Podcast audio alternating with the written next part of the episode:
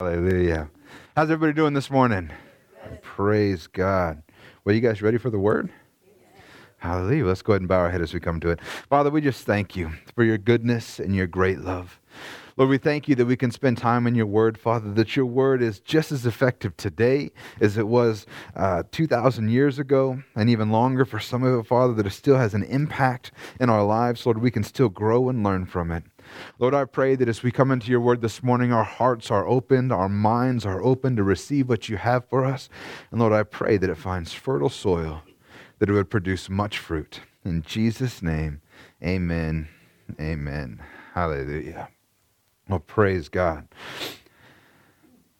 So last week, as we were, as he said, we're going to continue on in this series in the in the book of John. We're actually going to make it through uh, all three of the epistles of John, and today we're going to start chapter two.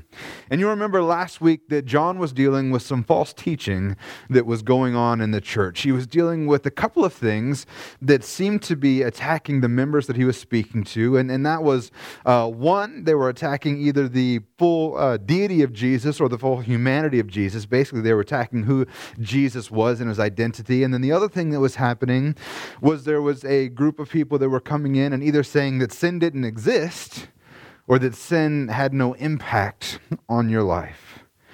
And as, as you know, we, we, we looked into some of this already the deity and the humanity of Jesus. We looked at that. The Bible clearly teaches that Jesus was fully man and then also that he was fully God.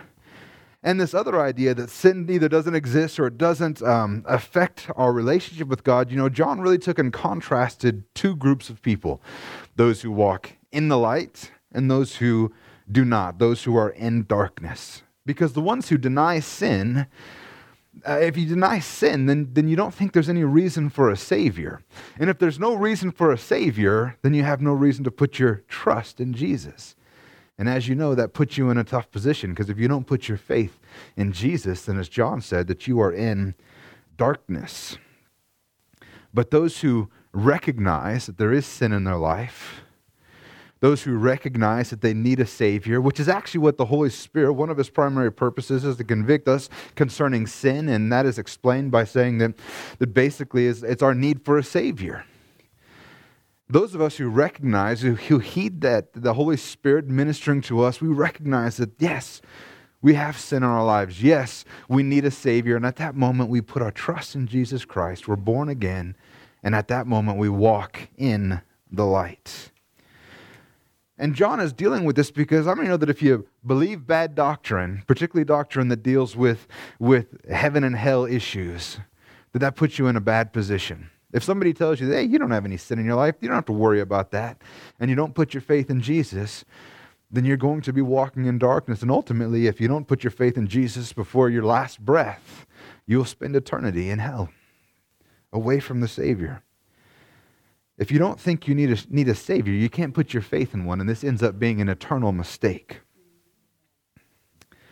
Now, as we were reading through that first chapter in, in John, something you might have noticed, um, like we talked about, this is supposed to be a letter, right? But did you notice it seemed almost a little impersonal, that first chapter? It was almost like a memo. It was, it was kind of a dump of some information. It was like, it was like a, when you read it, it was almost kind of like a memo that you would put on a, uh, on a, on a, a workplace bulletin board it was just some information that was good to know, but it didn't really seem like he was talking to anyone in specific. He was just talking to everyone. But today, as we get into the letter, you're going to see John take a, a different approach. He's going to get much more personal as he's writing. He's being more specific to who he's talking to. And John is going to deal with something today that was just as important 1900 years ago, thereabouts, when this was written, as it is to us. And it's this idea that, that uh, in today's day and age, and I imagine, I guess it's been for the last couple thousand years, this has been prevalent, but it's this idea that Christians don't have to worry about sin. Or this idea that, that, that Christians should be okay to sin. Because we get this, people get this idea in their head well, if I'm saved, if I'm born again, I'm forgiven. I can do whatever I want because God's just going to forgive me anyway. But the truth is, is that Christians should not sin. Christians should not sin. We are to walk in the light and we're to keep the commandments of Jesus. The truth is is that we're supposed to live holy. God said, I am holy, so you are holy. We're supposed to be holy. We're supposed to live without sin. But all too often in today's day and age, we keep trying to justify sin. We keep trying to say, oh, no, this is a new age. The Bible was written for way back then. So these things that it says are said, no, today it's okay. And we begin to adjust things and try to try to, to make it fit what we want instead of actually looking at what God said. I don't know if you know this, but what God said trumps what you want.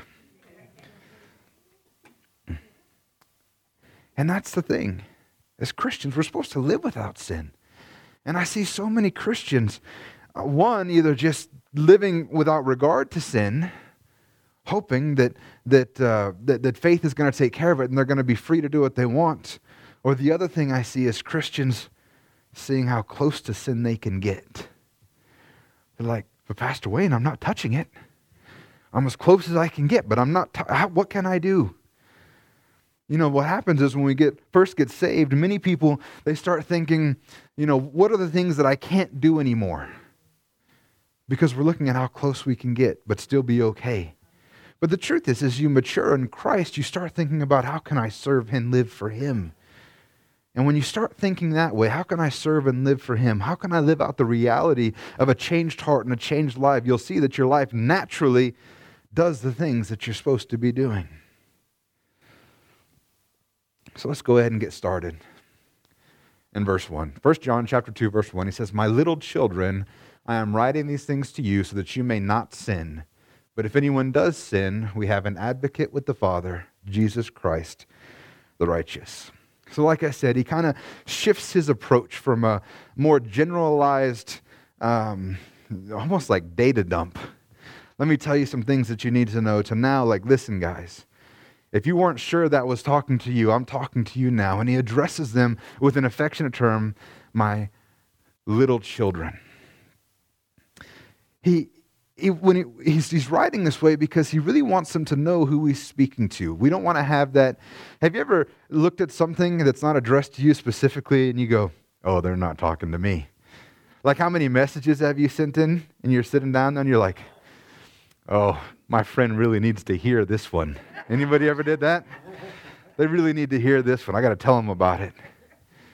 When really the Holy Spirit was speaking to you the whole time.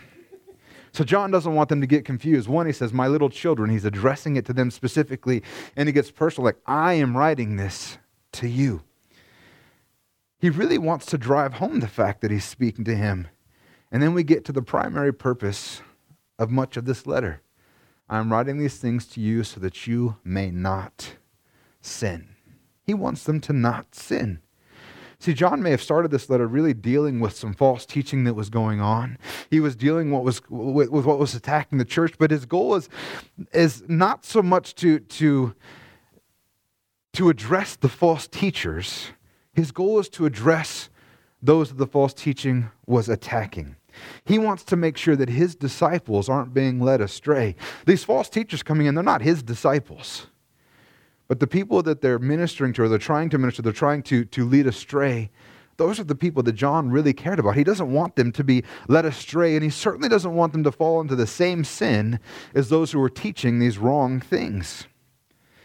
Because here's the thing if they were to believe in this idea that, that sin wasn't really a big deal, that it didn't really matter that much, then they could slip into the trap of living in sin, thinking it was okay they could begin to practice sin and make it a part of their lives when, as we said, for a Christian, sin has no business in your life. He says, I'm writing this to you so that you may not sin. Christians have no business sinning. And if I, as I mentioned last week, that if, if you are a Christian and you are intentionally living in sin, if you're making conscious choices to sin, no matter what excuse you have, you need to stop it. You need to stop what you're doing. You need to confess your sins to God and you need to repent and put your eyes back on Him. And if you're unwilling to do these things, then I think you need to take a, a step back and reevaluate your understanding of the gospel. The gospel was never about giving people a license to do whatever they want. Don't worry, you'll be forgiven. The gospel is about setting you free from those sins that had control over you. Jesus didn't go to the cross so that we could continue in living in sin, but he went so that we could be free from sin. And if we truly understand this, then we understand that sin has no part in our lives, it has no position in our lives. Matter of fact, the Bible says that you should be dead to sin. It has no part of your lives.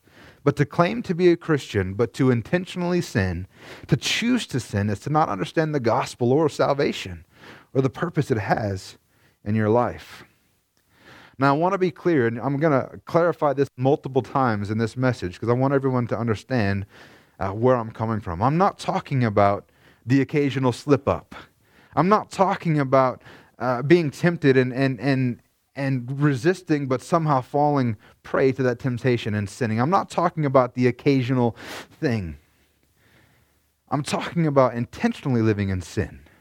That's where you make a conscious choice, where the Bible clearly says this sin, and you're going to say, Nope, I'm going to do it anyway. Either I'll be forgiven or it doesn't matter. Or you begin to change what you think the Bible says by interpreting it differently or justifying what is going on. I'm not referring to the occasional slip up. And you'll know when this is happening because you don't feel right when it happens. Usually, we're either uncomfortable with sin, a, a believer should be uncomfortable with sin, or if you, if you sin for whatever reason, you feel guilty. And the reason that we feel this way, the reason that we feel uncomfortable is because when you're born again, you are a brand new person. You're not who you used to be. And sin is in contradiction to who you are. What's happening is now you're going against the grain of who you are.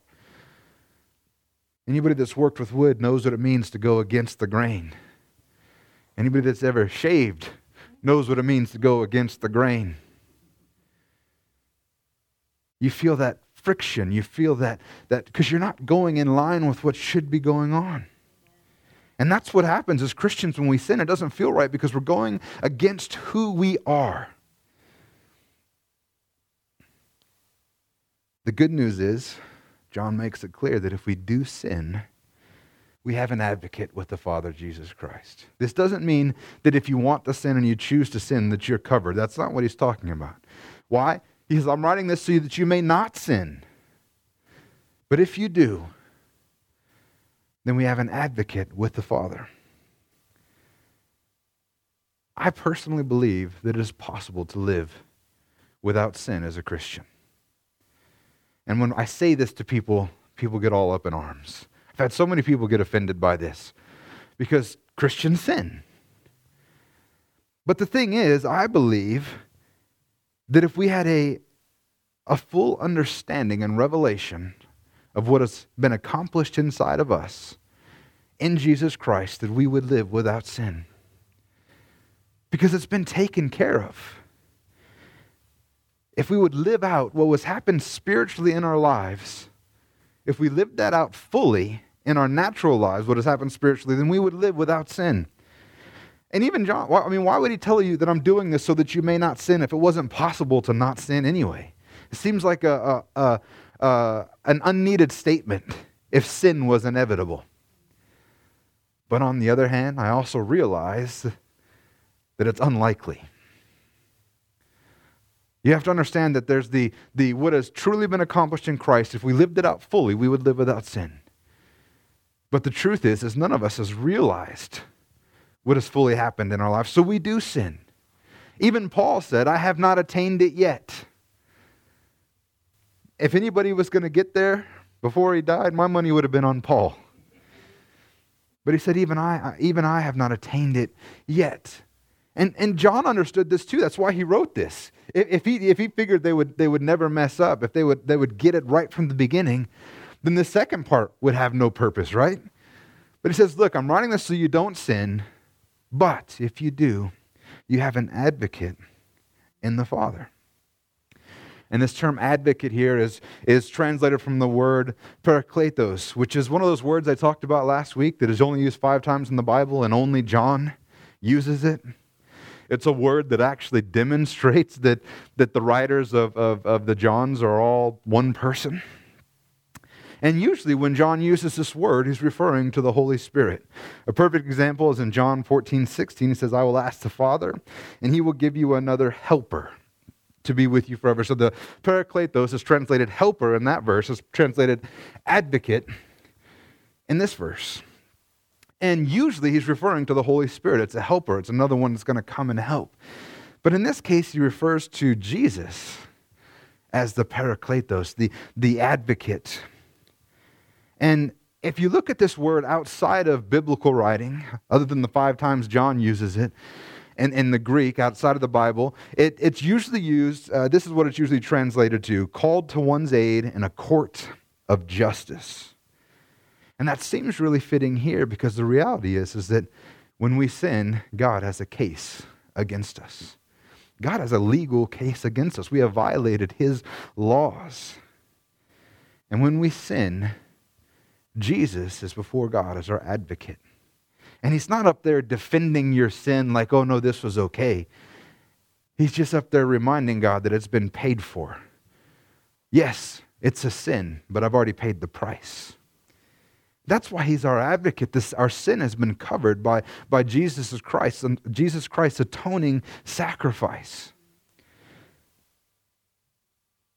This is also in line with what the writer of Hebrews wrote when he was speaking of human priests. Remember, he says human priests are basically bound by their lifespan and they're unable to continue forever. But this is what is said about Jesus in Hebrews 7.25 Consequently, he is able to save to the uttermost those who draw near to God through him, since he always lives to make intercession for them. Doesn't that sound similar? Because he's our advocate for all time. And then he goes on in verse 2 He is the propitiation for our sins, not for ours only, but also for the sins of the whole world. as he continues describing Jesus in verse 2, he talks about him, about him being our propitiation. And the Baker Encyclopedia of the Bible says propitiation is turning away of anger by the offering of a gift.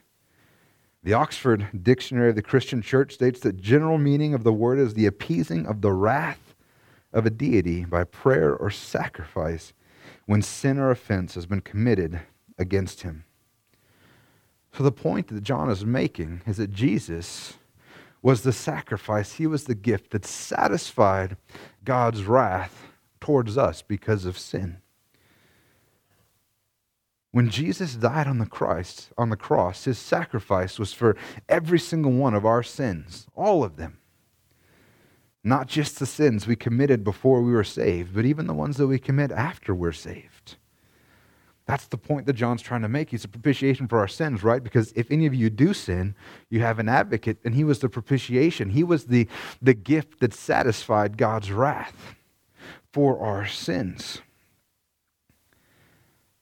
One of the things that people can sometimes get confused of is they think that Jesus died for our sins, but then after you're born again and you get forgiven for all those sins, what do you do with the sins that happen after that?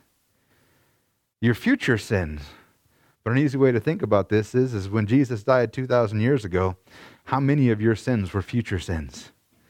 All of them. Jesus died for them all. And then not only did his sacrifice cover your sins, the sins of believers, but he says, no, not for ours only, but also for the sins of the whole world. Now, is John trying to say that everybody's saved no matter what? No.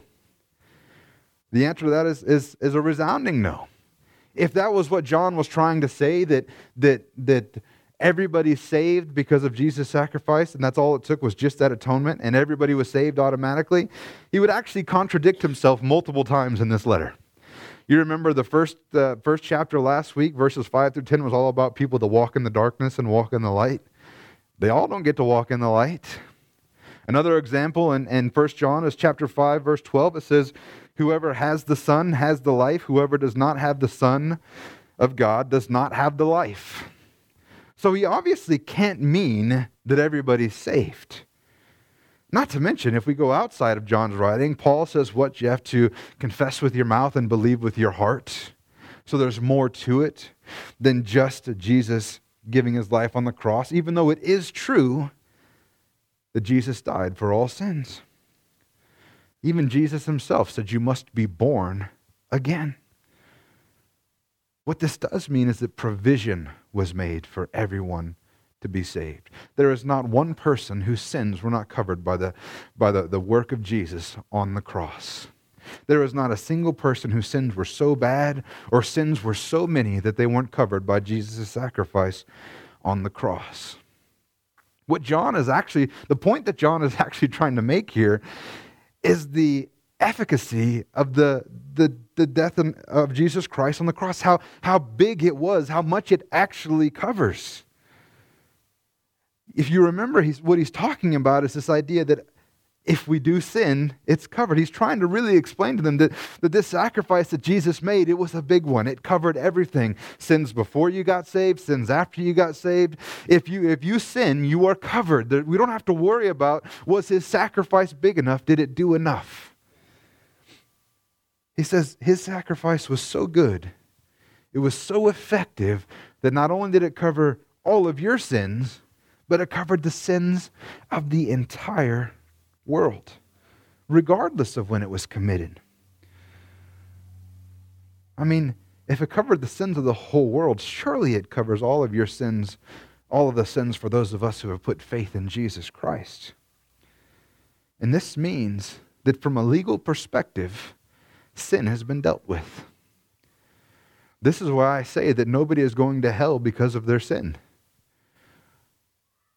You know, when you, when you see people out on the street corners with their big signs saying, because you do this, so and so is going to hell, that's nonsense. That's not why they're going to hell. They're going to hell because they didn't receive Jesus Christ as their Lord and Savior. The provision for their sin has been made, they just have to receive it. Jesus, Jesus made a way for every single person to have eternal life if they would just say yes.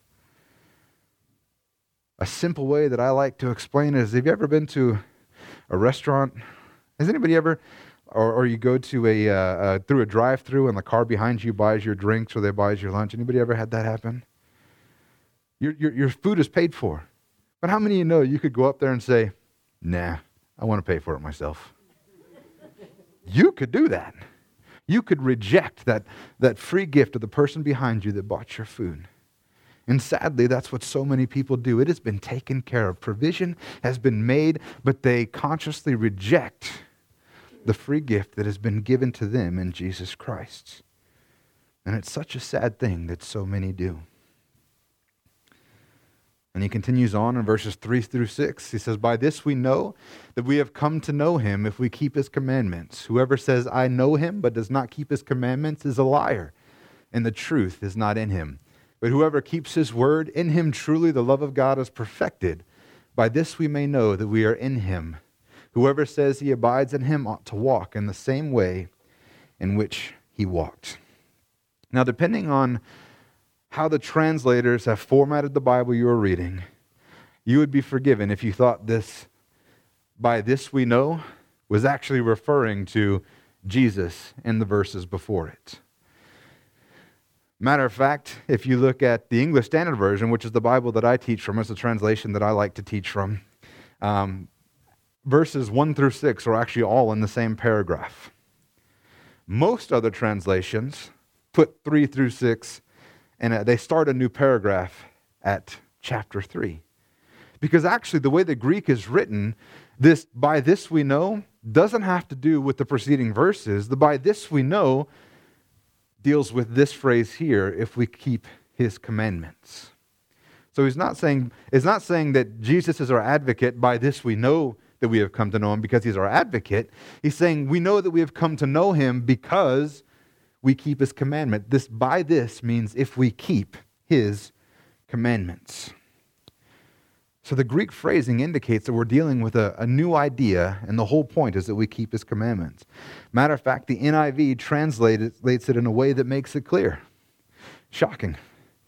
But in 1 John 2 3, the NIV says, We know that we have come to know him if we keep his commands. They lay it out clear so that we understand what is trying to be said here.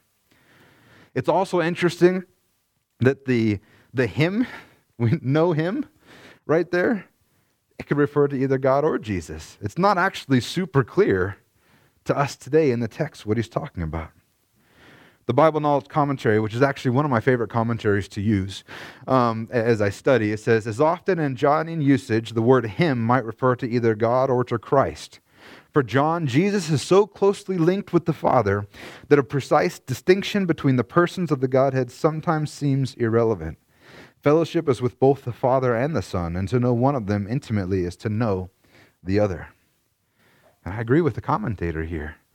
To know the Father is to know the Son. And to have a relationship with the Son is to have a relationship with the Father. So the truth is that we have known to come Him could refer to either Jesus or, or God just as effectively. So, how is it that we know that we have come to know Him? How do we know that we have a relationship with Him? It's if we keep His commandments. That's the evidence. He continues to say that if, if you say you know Him, but you don't keep His commandments, then you're a liar. And the truth is not in you. Basically, saying if you say you know Him, but you don't keep His commandments, you don't really know Him. You don't really have a relationship with Him, and you're a liar.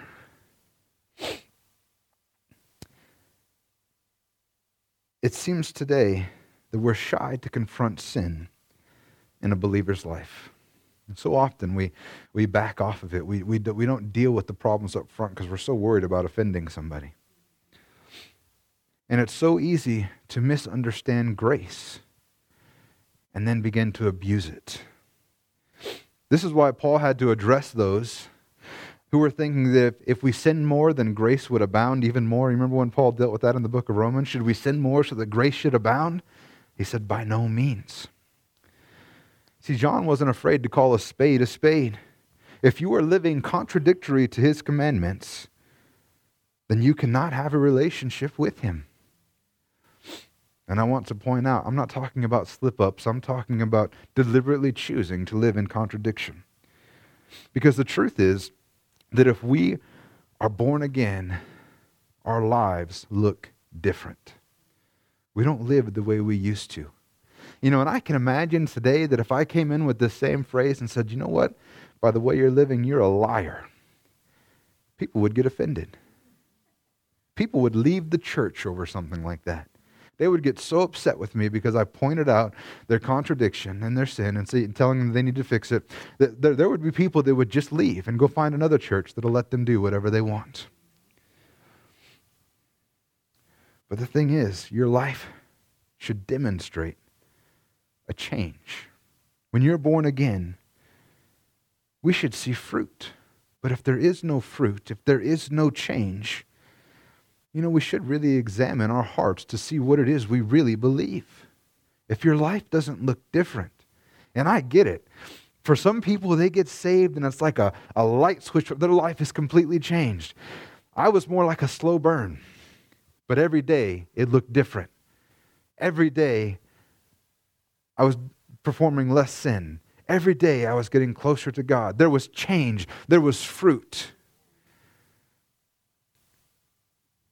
Are you seeing that in your life? And then he goes on to say, Whoever keeps his word, in him truly the love of God is perfected. You know, the reason why the love of God is perfected in him is because when you're born again, something in you changes. And God's love works out something in you. Your life begins to look different. You know, this is an amazing truth and one I think that we need to understand fully, but it's, it's so easy to look at this and go, oh, I just have to hit the checklist. I just have to do all the right things. And then that's when you slip into a works based mentality where you say, these are all the things I have to do to be saved. You know, the truth is, is that grace is on a pendulum. When you look through history, how people have understood it. And on one end, it swings this way and it's all work. These are all the things you have to do, and grace is completely forgotten about. And then it swings this way. And, and somewhere along the line, people are like, you know what, but there's grace, there's something more to it. And they, they grabbed a hold of it, which is a good thing. And but the arm swung like this, and they should have stopped down here, but it swung like this, and now it's grace, grace, grace, and grace becomes cheap and it becomes abused. And that means that no, because of God's grace, you can do whatever you want. But the reality of it looks something like this because of God's grace, something changes inside of you. You're no longer who you used to be, and you begin to live differently. So, out of a changed heart, out of that grace, you begin to produce good works. It's not good works that makes you perfected. It's because his love has been perfected in you by grace and by salvation, by the, the change of your heart and your spirit. Good works come out of it. And you begin to keep his commandments. He said, Whoever keeps his word, the love of God is perfected because God is doing something in you and it's causing you to live a different way. The moment of salvation, from a spiritual standpoint, we are perfectly pure, we are perfectly holy. And that needs to be lived out in our lives. Sometimes it takes our body a little while to catch up. Like I said, for me, it was a slow burn. It was step by step, a little more every day. There are some people who get saved and everything changes. And sometimes it's easy to become envious of those things. But we got to be careful of that too. Just put your eyes on Jesus. It's not a race with somebody else. But salvation by the grace of God and a changed heart drives the way we live our lives, live the way we live our lives and the works in our lives. So it's not good works that save us, but rather salvation in, in us changes us and produces good works. And this is how we know that we are in Him. Because our lives look different. Because the work of salvation causes us to walk like Him if we let it have its true effect in our lives. And this is evident. This evidence is evidence of a changed life. And we can see it. It says, Whoever says he abides in him ought to walk in the same way in which he walked, because something happens inside of you, and you're not who you used to be. And then in verse 7, he says, Beloved, I am writing you no new commandment, but an old commandment that you had from the beginning. The old commandment is the word that you have heard. So John just lays out the importance of obedience in the last few verses. But the question that we might ask, though, is okay, so we have to, to follow the commands of, uh, of Jesus. Which ones is he talking about? And the good news is, is he makes it really clear. He says, it's the commandment is the word that you have heard. That clears it up, right? So let's think about what would they have heard. So this is John, he's an apostle. And he's, in the beginning, he was, he was defending him and the other apostles' teaching because they were there, right? So what would they, what would they have heard? Because, you know, this, this doesn't, at least it doesn't clear it up for me. So we have to think it through. What would they have heard? The, the apostolic message that they would have heard from any of the apostles is that the, the life changing is about the life changing work of Jesus Christ and his life, his death, his resurrection.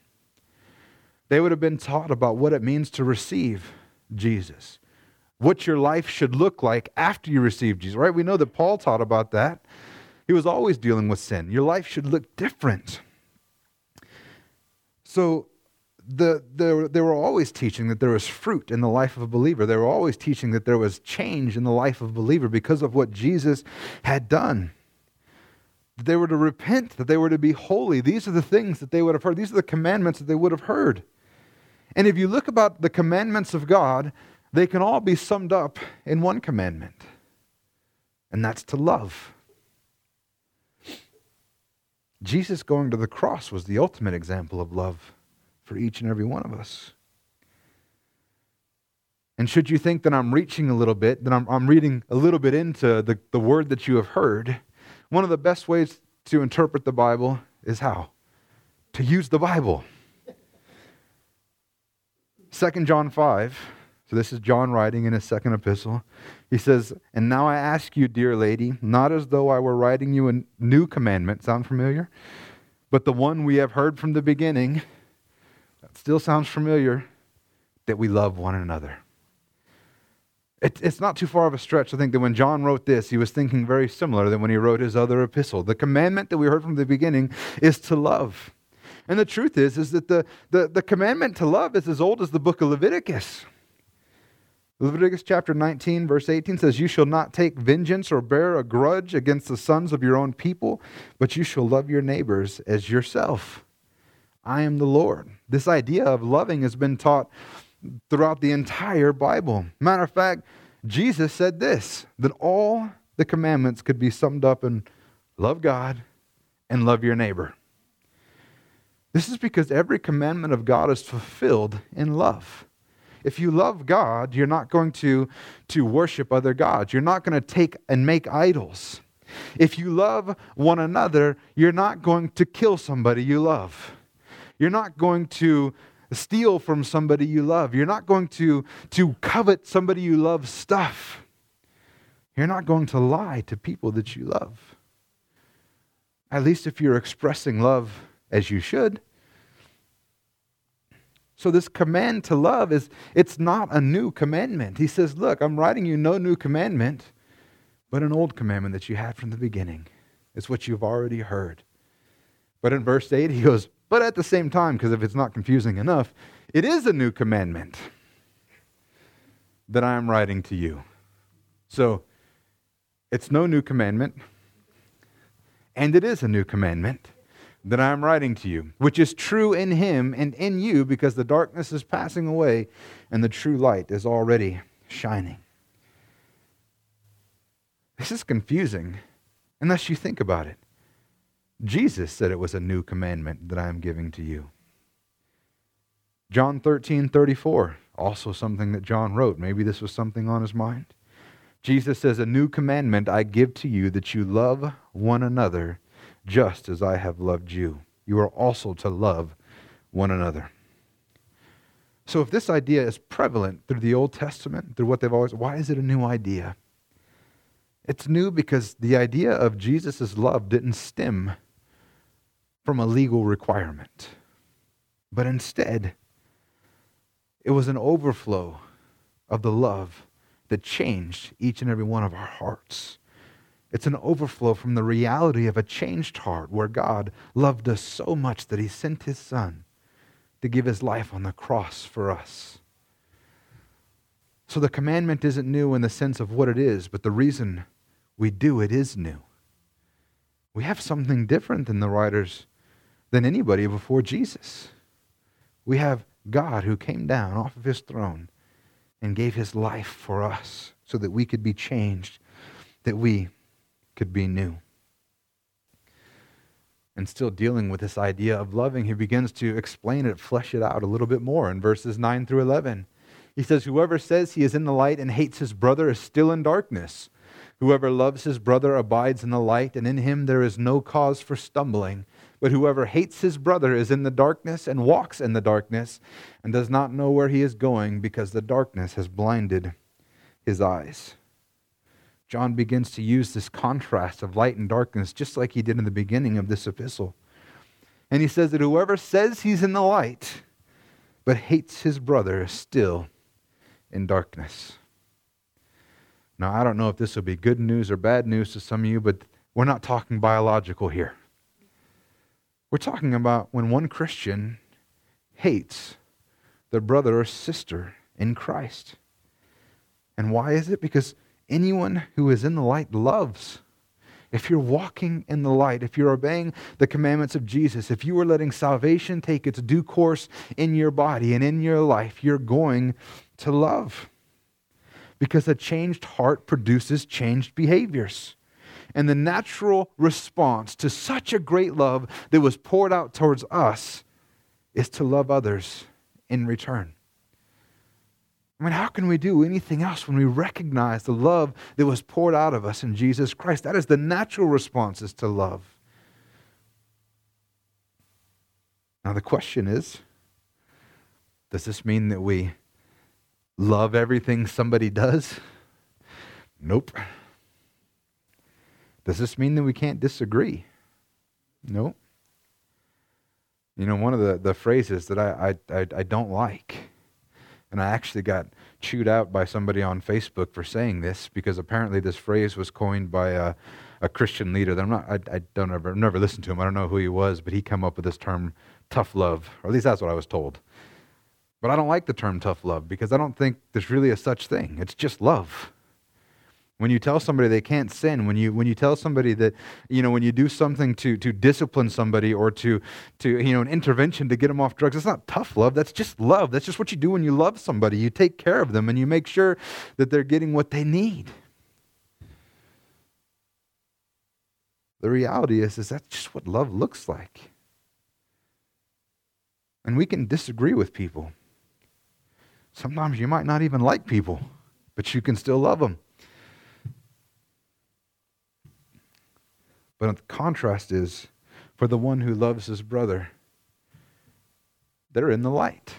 And there's no cause for stumbling. So if you don't love your brother, you hate your brother, you're in darkness. But if you love your brother, you're in the light and there's no cause for stumbling. And that's something we need to understand. If we allow hate to enter into our lives and we hate our brothers, we're creating opportunity for stumbling. And if you find yourself in this position, repent. Confess your sins to God. If you've, if you've sinned against another, confess your sins to them. I'm not saying you confess all your sins to somebody else, but if you sin against somebody, you should probably go talk to them, apologize, and ask for their forgiveness. And just repent. Do an about face. Put your face on Jesus instead of on the sin. Because if we continue in that hate, he says, you're going to find out that you're walking in darkness.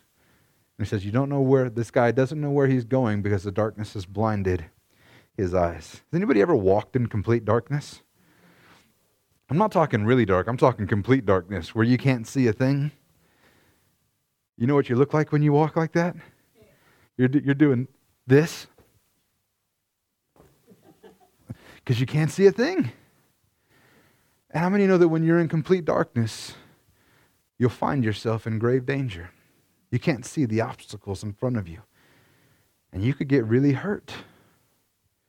And that's not the position that John wants his readers to be. He doesn't want them in danger.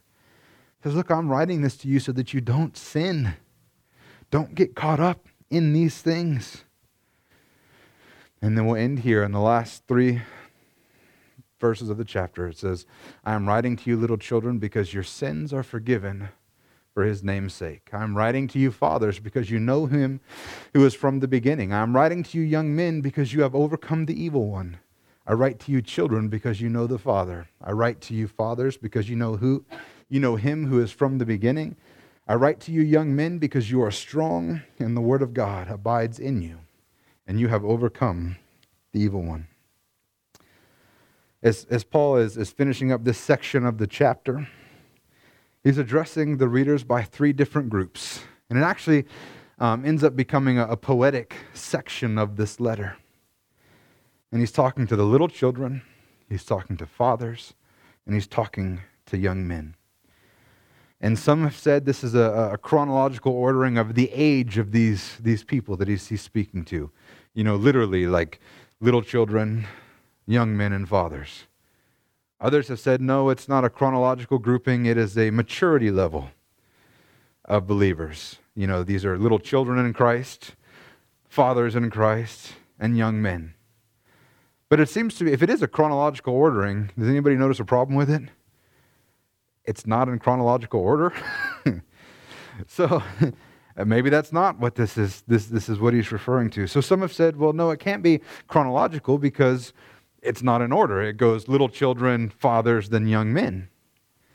So someone said, well, maybe this is uh, that these groups are addressing every believer. Because how many know that in our, our walk in Christ, we all go through these different stages?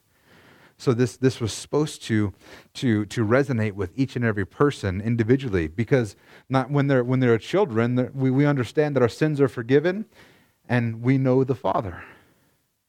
And then, as fathers, as we mature in our faith, we know Him who is from the beginning. We, we have a relationship with Jesus, and we have a, a relationship with the Father. And as a result of knowing that we're forgiven, as a result of having a relationship with the Father, then we are like young men who are strong. It says, Write to young men because you are strong, and the word of God abides in you. You have overcome the evil one. And we can resonate with each and every one of these. We're forgiven. We have a relationship with the Father, and because of that, spiritually, we are like young men who are able to do battle and overcome the evil one. Either way, depending on which view you want to take, the end result is the same, and that's one of encouragement. That's just one of encouragement that we are, we are dealing in our at different points in our lives, whether it's all at once or or he's talking to three individual groups. It doesn't matter. These things are still true because every one of us will fall into these groups in our lives. We're forgiven. We have a relationship with the Father, and we are victorious over the evil one. And I don't know about you, but that's good news. Amen. Amen. So as I close this up today, there is one thing that I want to reiterate while ministering on this idea of walking in darkness and walking in light. And I said I would I would do this a couple times. But the the, the thing that we're talking about here, where you're walking in darkness, where you don't have a relationship, this is people that say they're Christians but are intentionally living in sin. This is not a Christian who slips up and stumbles from time to time. Because the reality of this is that none of us are living in the full expression of salvation in our lives. None of us have attained it yet. So that means that sometimes we sin. That means that sometimes we hate our brother. Does this mean that we're not saved, that we're in darkness, that somehow all is lost? No. You just get back up. You repent. When this stuff is pointed out, either by the Holy Spirit or by friends and family or, or leaders in your life, then you deal with it. You repent, you confess, and you get back up. You start moving forward again. But this is different than deliberately choosing to sin. This is different than knowing the Bible calls it a sin and deciding that you're going to do it anyway. When we choose to sin, that puts us in a different situation entirely. And you might say, well, even if somebody slips up, they're making the choice. Yes, in that moment, they're making a choice, but they're, it's, it's an occasional thing. It's a uh, succumbing to temptation. They still recognize that it's sin. They recognize that it's wrong. They don't want to do it. Even if you, you struggle with something that's so bad where you're doing it daily, but you're always resisting, you're just failing, that's different than choosing to do those things. And that's, I think, what John is, is dealing with. He does, the, the, the, the teaching that he was dealing with is this idea that thinking that sin doesn't matter, you could do whatever you want. If you find yourself in that group, they put you in a precarious position because you don't really understand salvation. John spends a lot of time contrasting light and darkness. And that's because living in the light is fundamental to being a Christian. If you're born again, you should look different. Your life should be changed. So, church, I just want to encourage each and every one of us let's be a people who are living out the reality of what Christ accomplished in each and every one of us. Amen?